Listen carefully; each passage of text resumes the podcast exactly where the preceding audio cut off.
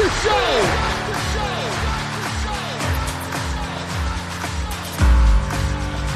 You have all made it to the dance. You have all made it, made it, made it. Start the show. Coming to you from the X Axis, it's John of All Trades with your host, John X. Welcome, welcome, welcome to the John of All Trades podcast, episode 259. I'm your host, John X. Thank you for joining us. Glad to have you back once again. And on this week's show, probably not my favorite subject. Probably something that you are exhausted talking and or thinking about, regardless of whether or not you support this person or not. He kind of overwhelms the consciousness. Who am I talking about? Of course, the president, Donald J. Trump. Now, I'm not talking to the president. I'm not talking to one of his sycophantic enablers. I am talking to the head of the Department of Communications at Missouri State University, Dr. Brian Ott. Now, I didn't reach out to Brian entirely to talk about this book. Now, granted, that's the reason we're here. He's done a number of interviews talking about this book and talking about the president and talking about our current moment with social media, all sorts of things pertinent to today. But more than that, I reached out to Brian because Brian was the inside member of my thesis committee when I was a master's student at Colorado State University. That's where I met Brian. I took a number of classes for him. I TA'd two of his classes. He is one of my absolute favorite people to talk to. And I mean that on the entire earth. Brian is one of my favorite people that I get to converse with. He's a brilliant academic. He's got an incredible mind. He's got a very dry wit. And the way he thoughtfully engages with the world aligns very, very well with the way I view the world. And I think you'll get a sense for that in this week's conversation. Yes, we talk about the president. Yes, the president is exhausting. I don't care if you support him or if you are or if you are staunchly opposed to him. The amount we are all forced to think about him is insane and it's overwhelming and it is yes, again, exhausting. What's not exhausting is thinking about the ways in which new communications technologies inform the ways in which we connect with each other. So we spend time on this show talking about Facebook, talking about Twitter, talking about cable news, talking about places of public memory. At the end of this episode, we talk about monuments and memorials and things like that. That is an area of study that Dr. Ott is well versed in. It's one of his life's passions. There's plenty in this episode to chew on. And irrespective of how you feel about the president or how you feel about social media or how you feel about cable news, the ability to be self-reflexive and the ability to critique your views and your beliefs and your understanding of the world. That is really important because anything short of that, and we're losing sight of ourselves, we're losing grip of who we are. So conversations like this are what I crave, they're what I enjoy, and if it's with someone that I positively adore, then all the better. So I'm thrilled to bring this episode to you. I think you're going to get a lot out of it, and it's coming up here in just a second. But first, Got to pay some love to our sponsor, Four Degrees, the number four, D-E-G-R-E dot E-S. We're talking about politics here, right? Four Degrees made its name building award-winning campaigns for candidates, for issues, and also doing work outside of the political realm. So no matter what you're doing online, if you're trying to build an audience, trying to build a coalition, trying to get your message in front of the people who need to see and hear it most, Four Degrees is the shop you need to talk to. Whether you're building a website, doing some social media marketing, doing online advertising, whatever your campaign entails, Four Degrees will help you get the details right and help you get it in front of the people who need to see it most. So be sure to check them out on the web. The number four, D-E-G-R-E dot E-S. Now that we've paid the bills, let's get to this week's guest. Episode 259 features Dr. Brian Ott. He is the head of the communications department at Missouri State University. He is also the co-author of The Twitter Presidency, Donald J. Trump and the Politics of White Rage. Available on Amazon. You can find that on johnofalltrades.us or in the show notes, no matter what podcatcher you're listening on. iTunes, Stitcher, iHeartRadio, or any of a billion others. His episode starts right now.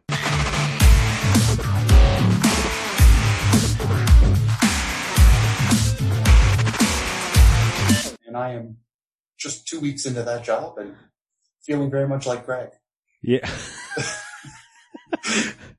yeah, you, yeah, you two with your never-ending bromance, which I appreciate, has persisted since you moved state lines. You left Colorado, you moved to Texas, and now you find yourself in Missouri. What times, Yeah. man? Yeah, yeah. Uh, Texas Tech was was generally um, uh, good to me and, and positive. Um, I really enjoyed being the director of the university uh, press there. You know, you for, you forget just how much in your life you for you miss trees when you don't have them. and, and, so uh, it just after a while, I think it just kind of became clear that this was probably not a long term stop. Windstorms, uh, haboobs are, uh, are, are, unless you've experienced one, you, it's, it's kind of hard. I mean, you can't go outside. Wow. Go, because you can't breathe dirt. what city was this in? I don't remember. Lubbock, Texas. Oh, Lubbock. Okay. Yeah, that's, uh, it's gotta be interesting. I've, I've always been curious about the path of an academic, right? Because, for instance, colleague we both knew, Derek Sweet, mm-hmm. um, ended up at Luther College in Iowa. And, you know, I thought like this punk rock guy, this very sort of guy I associate urban, moves to almost like rural Iowa. And, you know, with an academic, there are only so many jobs that come open and yeah. they're not always in the most desirable parts of the country. I, I mean, depending on how you feel, I, I, don't care how you feel about Lubbock, Texas or, you know, Springfield, Missouri or whatever, you know, generally not the, the first choices if you ask people where they want to move, yet that's where the jobs are. Yeah. So, I mean, have you sort of made peace with the calculus of the academic job and the academic life where you go, you know, I, this is what I want to do. This is what I feel very passionate about and I'm going to live where I'm going to live. It's, it's changed a bit over time, John. And when I say it's changed over time, it's changed in terms of my desire for the kinds of places that uh, I wanted to be. Academia is a job that you can very much do anywhere. And you, you as you've kind of correctly noted, you have to really go where the jobs are. In, in early in my career, I, those two things aligned super nicely where um, I wanted to be in the places that I was in. I mean, I, I lived in Colorado and I was there for 17 years almost yeah. had, had, you know, Fort Collins is a beautiful place to live and as is, as is Denver. And then an opportunity presented itself um, at Texas Tech, which uh, the institution intrigued me. Uh, I was wary about Lubbock before we ever went there, and uh, but I, I, really felt like you know I, I can probably spend five years anyway, and and it seemed like a, a great opportunity, and it was. I have to tell you uh, again, the, in particular, the director of the Texas Tech University Press was a job that I love and I miss. That having been said, over time we realized, hey, Lubbock is probably not a long-term uh, stop for us, and so we started to look to see what was available. And Springfield is a place that we actively chose. Oh, great! And and so Springfield is working out great for us. We've been here a little over uh, a month now, and we probably, you know, we have a five-year-old, and we've probably done more family-related things in the six weeks that we have been here um, than we had done as family in the past two years combined. E- even even during COVID. Even during COVID, because so many of the things here um, are outdoor activity. Yeah. They really have a great park system here. Um, there's just so many um, things to, to participate. There's a zoo um, here, and so like when you have young children, those kinds of things start to matter to you. Oh yeah, um, and and things like trees matter to you.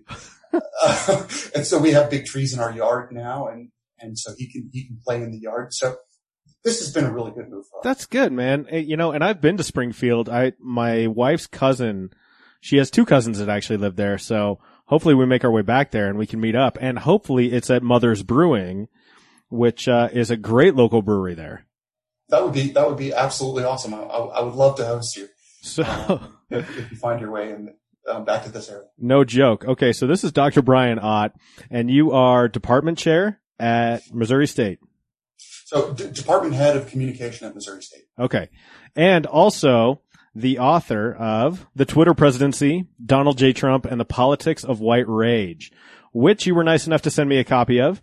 Um, I am most of the way through it. Uh, unfortunately, I also have a four and five year old, so I have not uh, had a chance to digest the whole thing. And it leads me to my first question because I'm old enough to remember a time when I didn't think about the president every single day. And this presidency in particular seems to overwhelm public consciousness just because every single day there is something new and something that in the most charitable sense of the word sparks a lot of cultural dialog.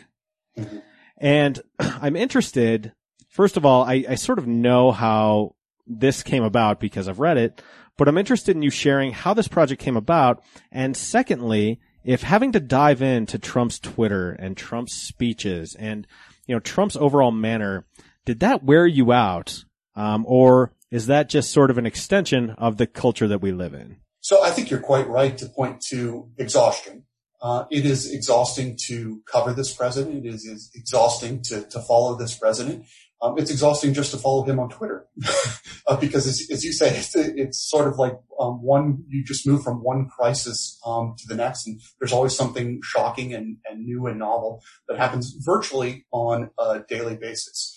I did not start out in the field of communication strictly um, studying presidential rhetoric. Right. so that dimension or component of this is, is a little bit off of the path that I had really walked up, up until um, the election of, of Donald Trump. But what drew me to it was I've always had an interest in emerging communication technologies and the way that they transform our landscape socially and communicatively. And so I, I've been following um, the changes in technology that take taking place in our communication landscape, and Twitter is obviously an important um, dimension of that as as our other social media. And so that was an interest of mine. And of course, I've always had an interest in rhetoric.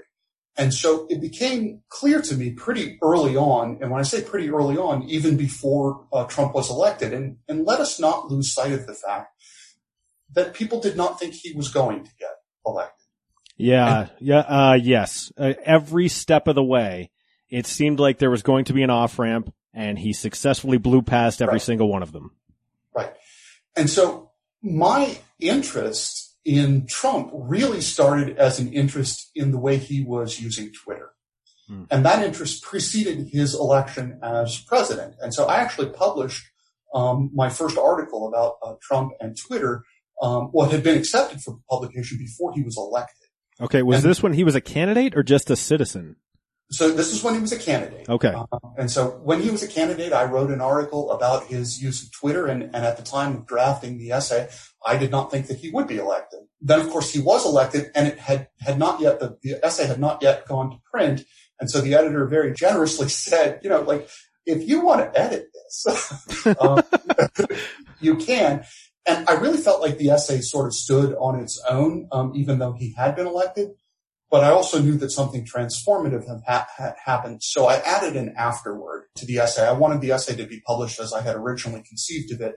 And I added an addendum basically that said, you know, since I'm writing this article, um, Donald Trump has been elected president. And here are some thoughts on that. It's, it's um, almost like, uh, HBO Max airing, uh, Gone with the Wind, but with the disclaimer and essay at the beginning where it's like, okay, here's what you need to know about the South at the time, and here's a little bit of additional context that is probably useful. Right. And so in, in my case, I added this, this section on, on, the end, which is really sort of a break, a really early initial breakdown of what I thought kind of happened in the election and how he, um, uh, he, he came to win. And the other part of the essay, the only other part of the essay that I revised, I didn't revise any of the content in the essay itself proper. Uh, the other thing I revised was the abstract, and I and you don't get to make a lot of jokes in academia. Uh, but I, I, I, added a sentence at the end of the abstract that was more or less meant as a joke, basically saying "Welcome to the end times," um, and that it seems to me has turned out to be prophetic um, because even I, at the time, had no idea um, just how uh, badly um, President Trump would be able to threaten uh, democratic norms and institutions. It's been stunning. It's been staggering to witness. And when he refers to things like your phony emoluments clause, and you go, the phony emoluments clause, what are we talking about here? Or, you know, maybe one day there will be a president for life, or, you know, railing against the Supreme Court, or even saying Fox News doesn't work for us anymore. You go, I, you, this is explicitly the propaganda arm of your presidency, or at least you view it that way. And any sort of resistance to that mm-hmm. is is met with vitriol. Yes. And that you're right. That that has been just staggering and enormously demoralizing to witness. Yes. Yes. Oh, and, and I think it, it should should he be.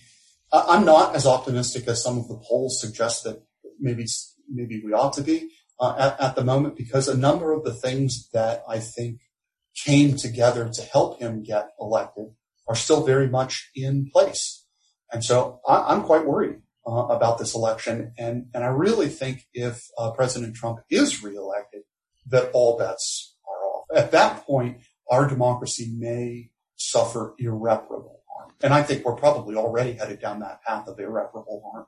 Um, he certainly has, has done such a number on democratic norms that it would take a, a, a consistent and conscientious effort to reestablish those norms. Well, it reminds me of something that I have learned working in corporate communications. And it's that it takes a long time to build a reputation. If you're talking about a company, an individual, or even an institution that is seemingly as impenetrable as democracy, it takes a long time to build and maintain that. But it turns out it takes a very short amount of time and not that much effort to undo a lot of it. You, you've seen that with companies, and I think you're seeing that in the in the term of one president, uh, the undermining of so many things that we just took almost for granted, but uh, almost took as rote in mm-hmm. terms of the ways in which we conduct our business.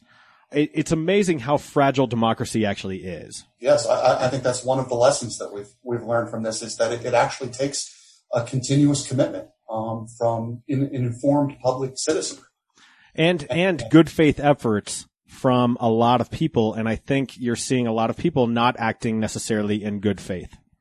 Oh, I, I absolutely agree. And look, many of the things that, uh, that have occurred in the last um, three to four years, I actually don't hold um, the president, um, certainly not exclusively responsible for, but in some cases not even primarily responsible for. I actually think Fox News probably is an, an equal culprit um, here, and, and and Fox News has probably done more um, damage to um, cultural norms related to the democratic process um, than Trump himself has done. I think that's interesting too because recently there was a court case where Fox News was basically arguing that Tucker Carlson was playing a character that was essentially like nothing he said should be taken as truth. Yet that's not how it's presented. And you go, okay, well, you're trying to claim this in court. Who, eh, who of the viewers of Fox News is actually paying attention to that?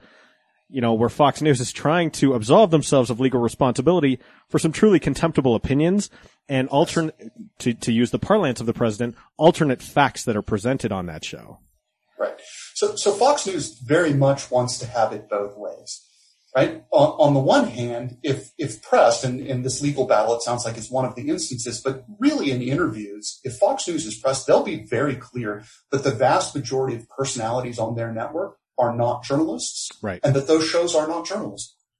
And so Tucker Carlson, um, Sean Hannity, who are two of the most popular hosts on there, they are entertainers, mm-hmm. and their programs are not news, and they're not intended to be news. They are political opinion and commentary program, but they pretend to be news. And of course, you put them under the moniker or the label of Fox News, which is right in the title of the network. Certainly. And you're misleading people. A lot of people tune into that network because they think it's right leaning news. And what I have to kind of consistently point out is it's not news at all. It's just not news. Now, here's the thing I think that surprises some people when I'm trying to make this set of distinctions is I'm not suggesting that Fox News is fake news. I'm suggesting it's not news. It's right. not fake news. Fake news is a kind of propaganda that actually exists in our world today that's really a product of our social media uh, environment. And fake news is a real problem in our world today. Not in the way our president would have us believe it's a real problem. Right. Because everything he labels fake news is actually just news that he disagrees with. Right. Um, or news that is unfavorable to him. Well, that's not the definition of fake news. Fake news is propaganda that is deliberately designed to misinform or mislead the public and yet is packaged to resemble um, news.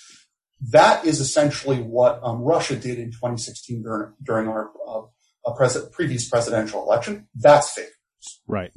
Right. I, I agree with you. That absolutely exists. And there are bad actors in the world who want to flood the social media channels with fake news in order to, and, and it's funny. I, I had a conversation with the, about this with a colleague and it's not that they have a specific agenda. I mean, you, you, we can argue whether they do or not. My belief is that the agenda is just to confuse. Basically to throw a flash grenade into a room and as everyone's blinking their eyes trying to figure out where they are and which end is up, all the furniture has been rearranged.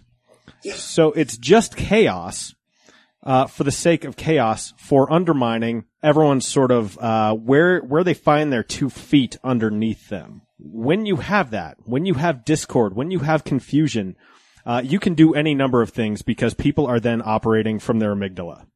Yeah, yeah, yeah. I, and so a big part of the of the book, as you know, is the focus on affect. And as, as sort of simply as I can put it, for me, affect is is really just it means public emotion. So emotion is typically not something that we think about as being public. It can be expressed publicly, but if you're experiencing anger, um, I may sympathize or empathize with you, but I don't actually feel what you feel. Like your anger is yours. So anger or, or emotion of any kind is individual. It's, it's, it's, it's something that is experienced really by one person.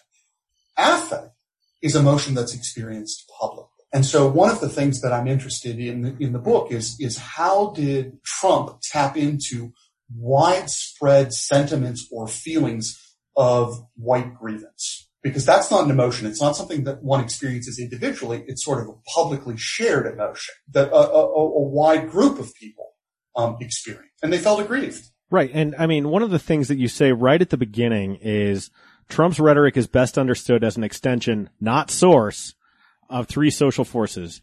Fear and anxiety over the perceived decentering of white masculinity, the formal properties of social media platforms, and the uh, deleterious state of the news media, represented most obviously by Fox News.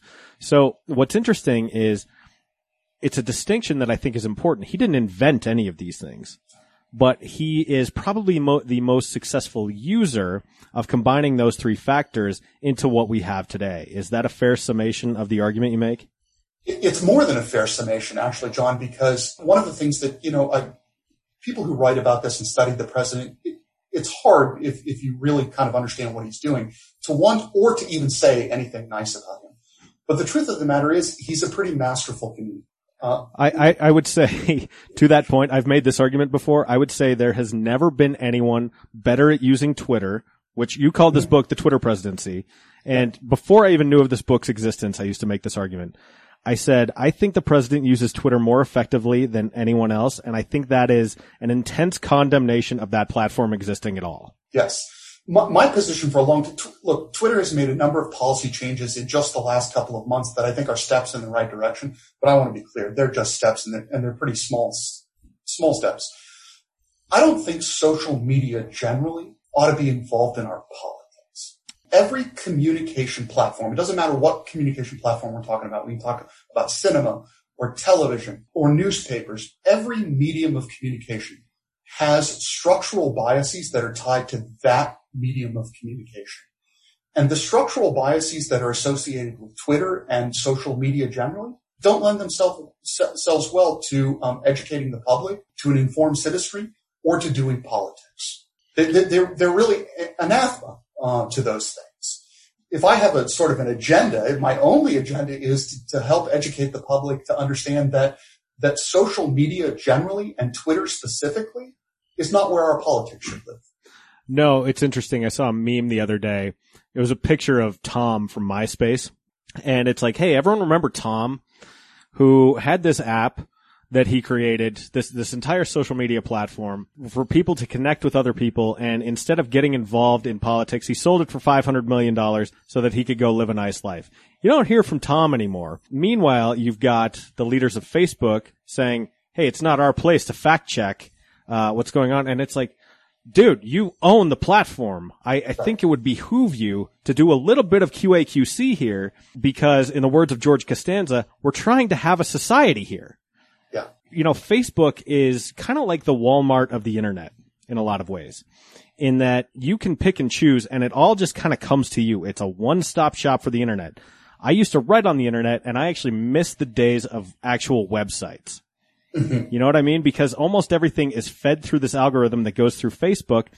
And when you have that much power, Facebook, if it were a country, would be the third largest in the entire world. Probably bigger now. When you wield that kind of power and you're unwilling to do basic steps to fact check falsities, uh, that, that is indeed damaging to democracy and to our society and I think our mental well-being as a whole.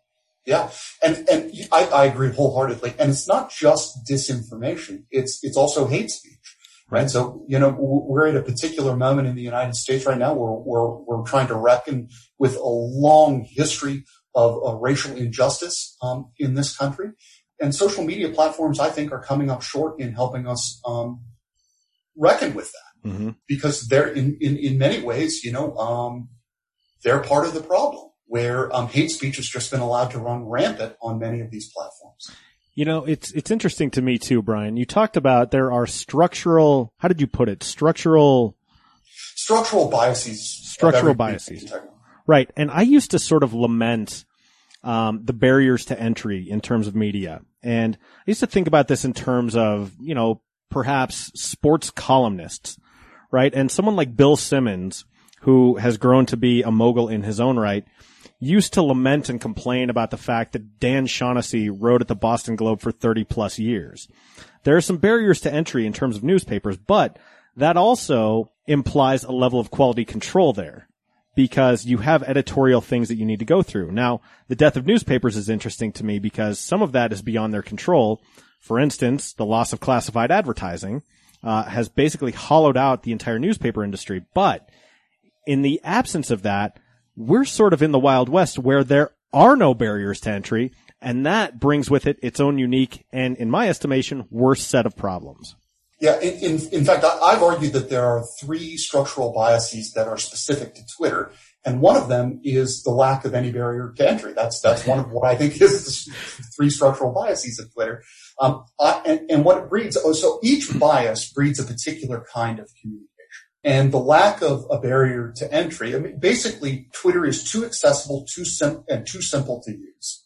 Um, and consequently, what it breeds, I argue, in terms of communication, is impulsivity, where you have people um, um, speak, thinking and speaking in highly impulsive ways that are rooted in affect and emotion um, rather than logic and thought. You know, just sort of guttural reactions um, from people that, if they spent literally ten seconds thinking about, wouldn't end up on Twitter sure. right? Uh, and so that, that that's kind of been my observation about the, the, the platform. Then add in the character limitation, um, and another structural lim- uh, limitation is simplicity. Look, I appreciate as much as the next person the funny things that get said on Twitter because you know brevity is the soul of wit, and so you read clever things on Twitter all the time, but you never read sophisticated things on Twitter because it structurally disallows it you, you can't say anything really sophisticated on Twitter. You can say things that are clever. There's a difference between clever and complexity. No, and I agree. And even if you read like a long tweet storm, even that is sort of that that's like arduous to read. Yes. The the form, even if if it's the most nuanced thing, you know, you'll read and it's like one slash, and you go, okay, how long does this go? And you get down to like number thirty seven, you go, okay, to hell with this, I'm done. Whereas if you read an equal amount of words in say uh, a newspaper or a book or something, you'd go, okay, this is nothing. This this took me no time at all. But when they're in bite-sized tweets, like one after another after another, you go, okay, no, this isn't worth it. Like you get to it already. That's not why I'm on this platform. right? I think that's exactly right. That that's fascinating to me, and it it's interesting to me too. Uh, I want to touch on something that I'm sure I don't know. You probably still don't do this, but back when I was working with you in grad school, and that's one of the beautiful things about going to grad school. So we're at Colorado State University. You were the inside member of my thesis committee, and you get to know your professors in ways that you don't as an undergrad because you're working more closely together. It's just, it's very, very rewarding. If you're interested in your field of study, it's fantastic. And I'd recommend it for anyone who's an enthusiast for that. But one of the things you told me that I found absolutely mystifying. So this was roughly 2004, 2005. You told me you were watching like the O'Reilly factor every night and like hate watching it, right? You go, I, I, I cannot stand this man. And it, he's espousing these terrible opinions about things, yet you watched every night. What was that a byproduct of? And are you still in the business of hate watching anything? Uh, it's, it's a great question. Um, I, I, I, remember, I don't remember specifically sharing that with you, but I remember that period, uh, that dark period in my life uh, of, of actually su- uh, subjecting my, myself to that. I've always been a big believer that it's important to be able to communicate across political difference. 100% agree with that. I, I have to tell you, um, th- there are a few things in the world that scare me more than dogmatism from any ideological perspective if, if you are unwilling to critique your own views and perspective, at that point, critical thought has shut down. Mm-hmm. Right? Agreed. To be perfectly frank, I'm as um, anxious and um, scared by dog, dogmatic um, discourse, regardless of where it occurs on the political spectrum. I, I do identify more strongly um, with the left uh, and the progressive uh, movement in my own uh, politics, but I don't think I have final answers to, to questions. Um, and I think healthy dialogue and debate is really important to us living in a pro- productive and democratic society. So I was concerned about the discourse that was happening on the right, but if I was going to critique it, I wanted to understand. Okay. And so th- that's what led me to um, several years of, of watching pretty consistently Fox News virtually um, every evening because I really wanted to understand the politics there, um, the ideology behind it, and the discourse, so that I could talk across that that barrier. Okay, that I mean that makes really good sense to me. In some ways, it reminds me of the movie Private Parts about Howard Stern, where Pig Vomit, played by Paul Giamatti, is like, okay, uh, you know, he's he's getting stats, and some underling says, you know, the average radio listener listens for X amount of time. The average Stern listener listens for an hour and twenty minutes. He's like, what about the people who hate him? The average Stern hater listens for two hours and thirty minutes. Um, most common answer given, I want to see what he'll say next. And I bring that up because I think about the HuffPost's decision to cover candidate Trump at the time under their entertainment section. And what's odd to me is at what point did we start using news or did the banner of news start becoming more about entertainment? I mean, you, you've talked about the deleterious effects of news on democracy. What did you say? The, de- the deleterious state of news media. At what point do you think that happened? Was it the advent of the 24 hour news cycle? What, in your estimation, do you, do you have a sense for that? I, I do, um, I'm, and I'm going to be clear that I'm, I'm cribbing here from um, a, a, book that's been very influential over the course of my career. Um, it's a book that the first time I read it, I didn't like very much um, because I've always been a. I, I grew up f- from a pretty young age with a television in my bedroom, um, so I watched a lot of TV as a child. So did I. Uh, and so I love television uh, and continue to, to be a, a heavy consumer of, of television. The book that influenced me was uh, Neil Postman's Amusing Ourselves oh, yeah. to Death, which is a profound indictment, um, uh, but not of what people think it's an indictment. Right, yeah. It's a great book, by the way. It's a, it's a fabulous book. People think it's an indictment of television. It's not. It's an indictment of uh, television to do certain kinds of discourse. And he basically says television is probably the most sophisticated medium ever invented. For instance, to do some of the thing, entertainment, uh-huh. right? It's great at entertainment. And, and if you, if you want to entertain people, at least at that particular time in history, there may have been no better way to do it. Um, than television. But it's really lousy to do politics. It's really lousy to do religion. It's really lousy to do education. And there, there are certain types of discourse in our society that we ought not be trying to do on television.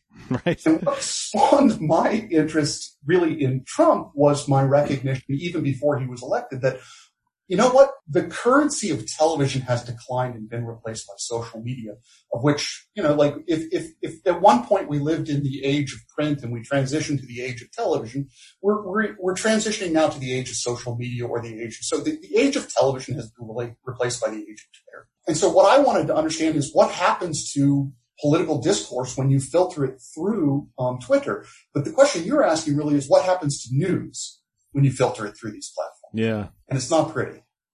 Uh, right? It, it's not, it's not a positive thing. News did not survive being filtered through television, didn't survive at all. What we got was uh, political entertainment.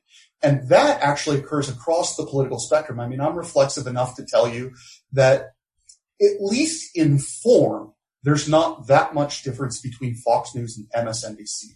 In ideology, there's a significant difference. Sure. But in terms of form, th- th- both of these are really political entertainment networks. And to call either one of them news networks, um, compared to, for instance, something like the New York Times or the Washington Post, um, is farcical. Right. They shouldn't be in the same category. Yeah, um, it, and it's odd to me because with a 24 hour news cycle, there's, there's literally only so many things that happen. Mm-hmm. Right? I, and you end up having to cover them the same way. And so what you end up rewarding is the most outlandish opinions because everyone's looking for a new patch of tillable earth that, that has not been done to death over the previous 18 hours of TV that they've talked about this one issue. So the opinions get more and more sort of untethered and outlandish. And some of that sticks to people. And that, you know, is, is taken as fact. And our brains, I remember reading this somewhere our brains over time tend to flatten out info and we can't remember uh, what's fact, what's opinion, or even where we heard it. And I think about a gag. It's a throwaway gag in the movie Inside Out. You've seen that, yes? Pixar, the emotions yeah, inside yeah. the little girl's head. They're on the train of thought, and she knocks over a box, and she goes, "Oh, these facts and opinions look so similar." And Bing Bong, the imaginary character, just scoops a bunch of them up. He goes, "Ah, happens all the time," and just drops them in the box. And I thought that is such a brilliant gag and so indicative of our times because you'll hear something somewhere, you can't remember what it was from or if it was a fact or an opinion. Yeah, yeah. So what you're really pointing to in, in my estimation is the way that these different media platforms, which I've talked about with you, having different kinds of biases. These biases um, don't just influence our patterns of communication. I believe they fundamentally rewire our brain. And I, when I, um, I'm not, this is not a metaphor. I'm suggesting that habitual use of different communication technologies literally transforms the way individual human beings think. This is again not an original insight of my own. It, it dates back at least as far as Plato, who pointed out that, that writing destroyed memory. Right when we started writing things down, you didn't have to remember it anymore. Uh, and so, you know, you know, Plato went on a screed about, um, you know, the, the, danger to memory, really, the complete uh, abolishment of uh, uh, a memory, right? I mean, prior to the invention of writing, and people forget that, like, that everything in the history of humanity had to be invented. Like, we invented writing. It's a technology. Right. We invented the alphabet. It's a technology. And these, these technologies, we don't just use them, they use us. Mm. And these technologies transform us, um, and we evolve as human beings in relationship to these um, technologies, right? And so we, humanity itself is constantly in a state of evolution. And this is the one place where I guess I part ways a little bit with Postman. Postman always struck me in, in using ourselves to, to death as a little bit nostalgic for the past. right. I'm not, I'm not asking us to get rid of social media. I'm not asking us to get rid of television. Um, I recognize that they're part of our modern lives today. We're, we're no more likely to, to get rid of the technologies that provide us um, enjoyment and um, happiness, and in many cases, um, unhappiness in some cases for sure. But oh, yeah. we're, we're, we're, no more like, likely to get rid of these technologies than far simpler technologies like a hammer. Right. right? Um, so the question is, a hammer is really good at doing certain things and really bad at doing other things because a hammer has its own biases, right? Uh, right? Um, and you know, like, God, I miss talking to you. you know, there's just certain things that you probably ought not to try to do with a hammer, like, you know, buff a scratch out of your car. Don't use a hammer, right? Uh, right? Yeah. There's certain things we ought not be trying to do with Twitter. Hey, don't tell me what to do, Snowflake. Like,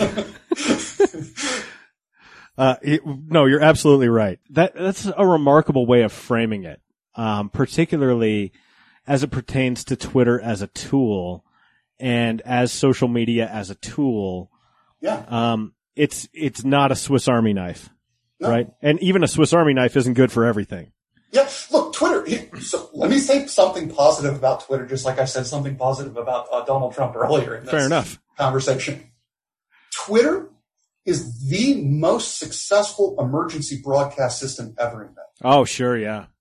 If you need to inform the mass public quickly about, so if you need to disseminate information quickly and it's a simple message, never before has there been a better technology. That's a fantastic point. Twitter's great at that. And if that was the primary thing we use Twitter for in the society, you would, I would never write an article about Twitter. Right. Uh, or or if it were just used uh, for jokes, like my favorite genre of Twitter is weird Twitter. Yeah, Like, do you are you are you familiar with weird Twitter? I'm not specifically weird Twitter, Okay. but Twitter in itself is pretty weird and it entertains me endlessly. But I mean, you you get it. It's basically just absurdist humor, um, delivered in these these really super convenient packages. And I mean, a writer for Parks and Rec and The Good Place and Brooklyn Nine Nine is a woman named Megan Amram, who basically was discovered making jokes on Twitter. And so, in terms of comedy delivery, if you are using Twitter as your comedy delivery device, it's pretty darn effective and it's pretty Wow. it's pretty enjoyable. Yeah, no. So one of the things that I've always appreciated about Twitter, because of its the brevity of its form, it actually lends itself to humor really well. Yeah, really, really well. But uh, unfortunately, uh, it's it's kind of like when you have a political ideology. If you're Republican, Democrat, whatever, you have a set of principles that you like. But in order to sort of get on board with that, voting is unfortunately binary in this country. Um, you get everything else that kind of comes with it. You say you're fiscal conservative, okay. You also have a 3,000 year old earth. And you go, uh, okay, you know, I, I don't, I, I believe in evolution. I believe in the history of earth. Uh, so I got that on my side, you know, just as one example. And I have to get this joke out because as soon as you said it, and we're long past it, but I wanted to say Plato, or so the Buggles covered Plato when Plato said writing killed the memory star. Yeah. Right? Is that fair? Yeah, nice, nice. I love it. Okay. Yeah.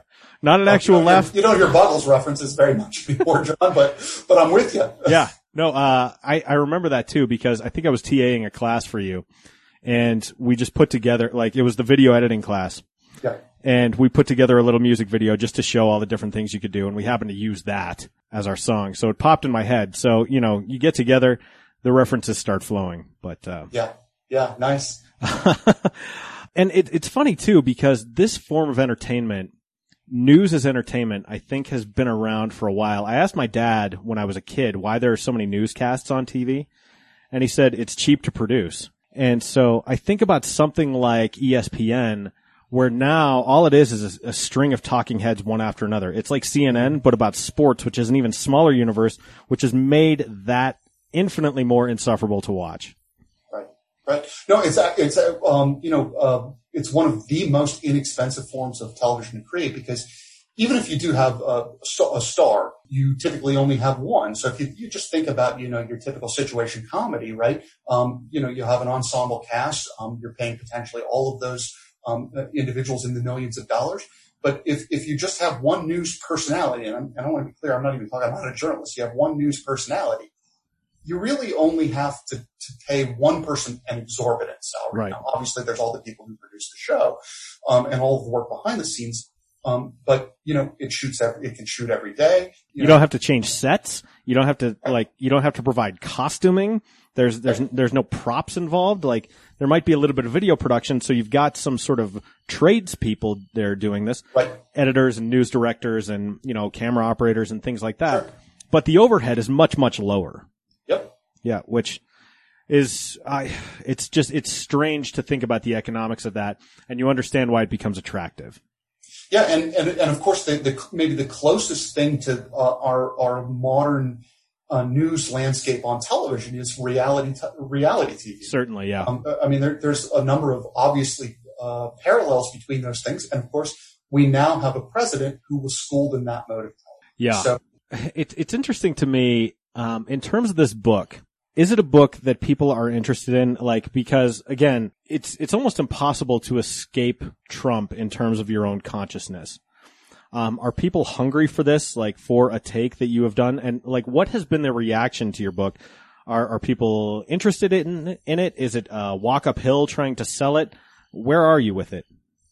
So uh, I, I actually I, I I don't know anything about the sales data of, of the book, and um, that's just just being transparent about it. I actually don't know anything about the sales data of, of, of the book because it's not why I wrote it. And and um, and royalty payments um, with books are so delayed based on when you publish them. Okay. that I actually have seen no money from the book at all yet. So Did you uh, get an advance or anything? Like, No, I did not get an advance. I got there was there was no money um, changed hands at all in, in the writing of the book.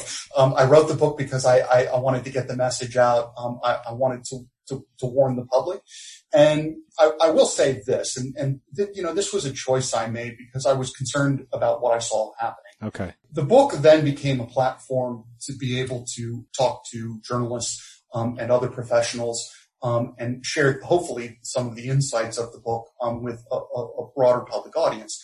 So in addition to doing a, a bunch of interviews in the last um, two years um, related to the book, I, have also had the opportunity and feel very fortunate to have done this to write a lot of op-eds. And in, in the last yeah. year and a half, I've published two dozen op-eds, um, you know, in USA Today and Newsweek, more in Newsweek than anywhere else. For, for a while, I felt like I was on staff at Newsweek. uh, um, and, and really picking out, um, things that I was noticing in the news cycle and trying to get people to be reflective about the broader significance, um, of the things that I was noticing. Okay, so you viewed this almost like as as a public service because you were concerned and you subjected yourself to this many speeches, this many tweets. I, I think you had like an editorial assistant helping you curate some of Yeah. these tweets and things like that. Yeah. Yeah. But I mean that that's kind of a lot to subject yourself to. Are you burned out talking about this? Uh, I'm getting there. Uh, I'm certainly exhausted, which we, we sort of started at the top with. Yeah, Um, yeah. At one point, um, you asked me, uh, was I still subjecting myself to um, uh, uh, Fox News? The answer is no. I don't have to. I read the president's tweets. um, right. So uh, well, I I tell you. So a lot of people think that that, and the president's uh, Twitter behavior, by the way, has been remarkably consistent over his entire life. Actually, not just. Um, so one of the things that the book does is compare his Twitter use when he was just a citizen, when he was a candidate, and and since becoming president. Right. And and that's a fascinating part by the way.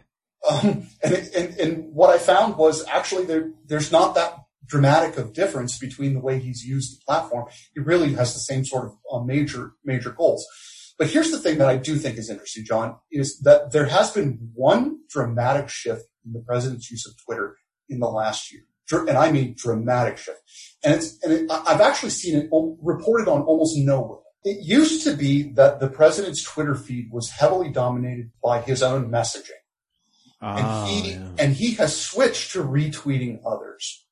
And now his Twitter feed is dominated by retweets. I, I regard this as a significant transition, um, and it's one that I've heard very little reporting on. Um, to, to, if, if I guess if I was to say that there was academic news in our conversation today, the academic news is that the president doesn't use Twitter um, in the last year, um, hasn't used it the same way he's used it the rest of his life. Why- Um, now he, he really uses it to amplify voices that support what he's doing or are uh, favorable to him. So he's basically created his own new silo, which is hmm. completely his way of creating a, an impression, a really false impression, but his way of creating an impression that these are in any way mainstream ideas. Yeah, I well, I was going to ask you why you think he's doing that, and I, I think that's as good an answer as any. Also, I think he's paranoid about the polls that he sees, and you need to create at least uh, an illusion of a large base of support. right? And and the unfortunately for him, or or I, I think at some level, maybe even if only sort of uh, intuitively, he understood this. You know, you mentioned earlier in in our conversation about how at, at some point he's even attacked um, Fox News Mhm. because Fox News isn't even um, enough of a singular perspective for Right. um, to create the illusion he wants to create. So he's created his really his own media environment um, using social media, which is entirely um, self-praise, entirely unquestioning, which is, by the way, the kind of behavior he expects from everybody who works for him. Mm-hmm. Right. Yes. So, so he has created a complete information vacuum around himself and he tries to get his followers. And, and, and I make the distinction between the book, the book in the book between uh, Trump followers and Trump voters. Right. Uh, for me, they're, they're, you know, um, a follower, we're really talking about mindless behavior there. And if all you ever do is consume uh, information that's in the Trump universe, right? It's actually hard to see how you'd think anything other than, than what he would want you to think. Right. It's, it, it's there, there's there's really no dissent in that. No, uh, agreed. And I, I think that distinction is important because I know a lot of people who kind of twisted themselves in knots voting for Trump in 2016. I don't know how many of them will do that again. I, I don't care to speculate, but you know, reasons such as, uh, the Supreme Court or, you know, issues that, that are sort of almost trying to absolve, absolve yourself of voting for such a contemptible man. And I, I talked to a number of people about that. They said, look, I got to hold my nose and do this for reason X. And I go, okay, like it's, it's not one that I certainly identified with, but I heard them and I, I was willing to listen to them on that. Still disagreed at the end of the day, but that's a distinction between a Trump voter and a Trump follower. And I just wanted to provide a little more color on that. You're absolutely right. Yeah, yeah I, look, I disagree with people who voted for Trump, and I know this is unpopular to say right now, but I'm going to say it. They may not be bad people. I, um, agreed. I, no, I agree. I, I, disagree with their decision, um, and I wish they hadn't uh, voted for Trump, and I and I hope they'll reconsider that vote um, uh, going forward. A Trump follower is is is different altogether. And it goes back to um, what we were talking earlier about uh, dogmatism. What scares me about the Trump follower is that um, at that point, critical thought has shut down, right? And what you just said, you, and you said it so nicely, John. You, it was really a, a beautifully put point. A lot of people who voted for Trump twisted themselves into knots and pretzels to do that. That shows me they were struggling. Mm-hmm. They recognized that there there was moral um, they were making some kind of moral choice there, and it wasn't an easy decision. Right. What scares me is the people who still uh, who still follow Trump and still support Trump, and there's still no critical thought. Uh, they see this man um, espousing very, very vitriolic and hateful rhetoric, and they go, "That's my guy." Yeah. That that is what frightens me. Yes. Yeah. Me too. so okay, real quick before we get out of here, when you're not thinking about Trump when you're not getting interviewed about him, when you're not writing op-eds about him, what kind of scholarship are you working on? And like, what's, what's coming up for you in your new gig? What are you most looking forward to? Uh, so take, take the question about uh, scholarship first. I continue to do the work that I've always done on, on museums, uh, and places of public memory that continues to excite me a great deal. So I'm, I'm really interested in how, um, particularly official sites of memory invite us to um, understand the past in particular ways and what kind of citizens they ask us to be. What, what hmm. has united my work on public memory um, and my work on Trump and social media is a concern with citizenship, um, which has always been at the heart of my scholarship and, and a concern with identity, national identity in particular. I'm still excited about that. I still continue to do work on that. The museum that I've written about um, most recently is the Mob Museum in Las Vegas. I haven't published on it yet, but I'm, I'm working on a piece um, with a co-author right now. Um, that's that's about um, the Mob Museum and the way that we tell the, the, history of the mob in the United States. That's interesting. Uh, in terms of what I'm excited about, um, and also um, a little freaked out about, and and, and anxious about uh, in terms of the, the new job, is um, the COVID moment that we're in is a rapidly evolving um, situation. And you just have to be adaptable and flexible in the contemporary moment. So, you know, that, that situation around us is, is changing, you know, as we speak um, right now. It's changing rapidly. And so trying to plan uh, for fall semester in the contents of a, of a rapidly changing pandemic is to say the least a challenge. Yeah, certainly. I mean, I remember you most as professor talking about media, like we did, we did media studies and, you know, writing essays about South Park and, uh, things like that. But I remember your work in public memory and I, I think that is experiencing a moment as well as we talk about monuments. Yep. Um, you know, as, as we talk about, uh, the ways in which we either remember or commemorate those from our history. And I mean, you, you found yourself in yet another moment here where, where those things are certainly at the forefront of our consciousness. I mean, I, I even think about there's more dialogue right now about Mount Rushmore than there has been in my entire life. Right. So yeah, yeah, yeah. People are sort of suddenly aware of, of something that's been kind of life's work for me, which is that um, the way we remember the past matters quite a bit um, to who we are in the present. Um, and I and I, I think that sort of the the average um, citizen doesn't doesn't think um, reflexively about the fact that memorialization is always about the present. That we we memorialize as a way of servicing our needs in the present. what we choose to memorialize, the way we choose to memorialize it. It's actually not very much about the past. It's really about who we are and who we want to be in the present. And that's why these sites um, that um, and these individuals that we've chosen to memorialize have become so troublesome and problematic um, because of the moment that we're in, um, as it relates particularly to racial justice, and trying to figure out like, so what what are we saying about ourselves? Yeah. Um, and our group identity. You know, that it, this is a complex um, terrain, and I don't think that there are simple solutions. As a general rule, I believe that problematic discourse ought to be met with more discourse. So I, I, think, you know, like th- there are some situations where probably taking down a monument is, is the right decision. Another way to approach this sometimes is let's add counter memorials next to them hmm. um, that contextualize those memorials that help us help us understand the history of violence um, and racism that they.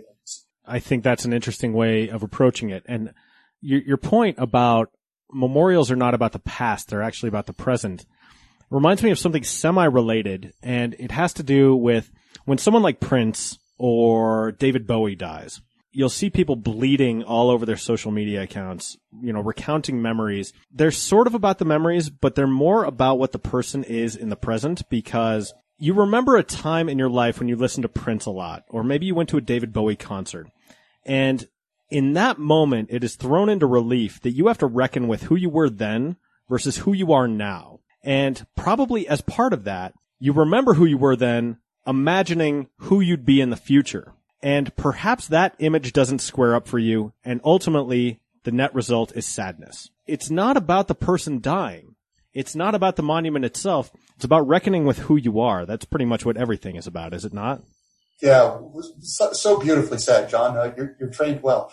Uh, um, well, pat yourself on the back at least partially for it really, truly, uh, uh, that, that's a beautiful sentiment. And so much of, I, I, mean, we just lose sight of the fact that the, that the ways we communicate, what we communicate about, and how we communicate about those things are really expressions of self-identity. If we were all sort of more cognizant about that, we live in a far better place.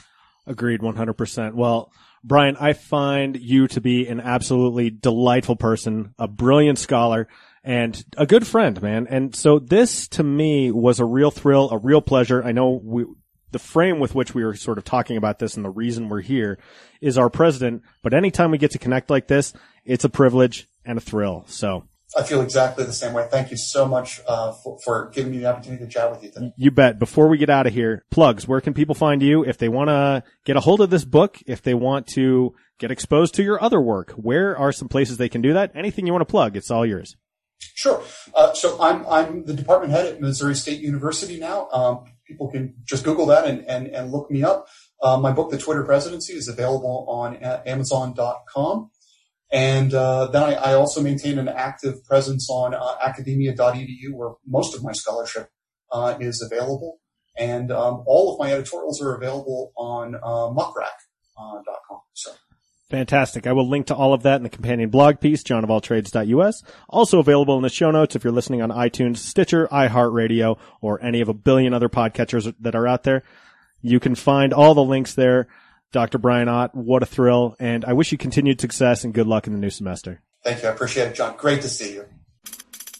And that'll do it for episode 259 of the John of All Trades podcast with Dr. Brian Ott, head of the communications department at Missouri State University, also the author of The Twitter Presidency, Donald J. Trump, and the Politics of White Rage. Be sure to check out those links on the John of All Trades companion blog piece, johnofalltrades.us, or in the show notes, iTunes, Stitcher, iHeartRadio, or a billion other podcatchers. The John of All Trades podcast is a production of Deft Communications. Check out Deft on the web, D-E-F-T-C-O-M.us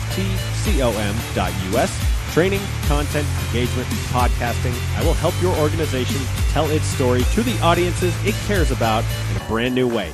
Hit me up. Email is jon at deftcom dot us. Be sure to check me out on social media that's J-O-A-T pod on Facebook, Twitter, Snapchat, Pinterest, and Instagram. Facebook is the only place for exclusive episode previews. Those go up on Mondays or Tuesdays of each week before each show. New episodes drop on Wednesdays. Please hit that subscribe button. Brand new episodes will come directly to you. Leave us a rating. Leave us a review.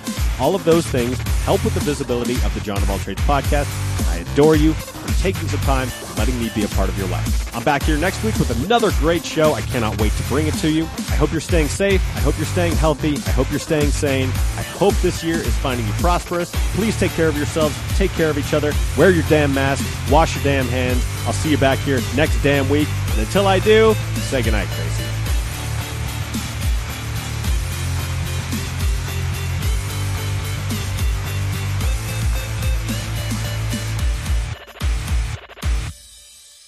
That's good, Johnny.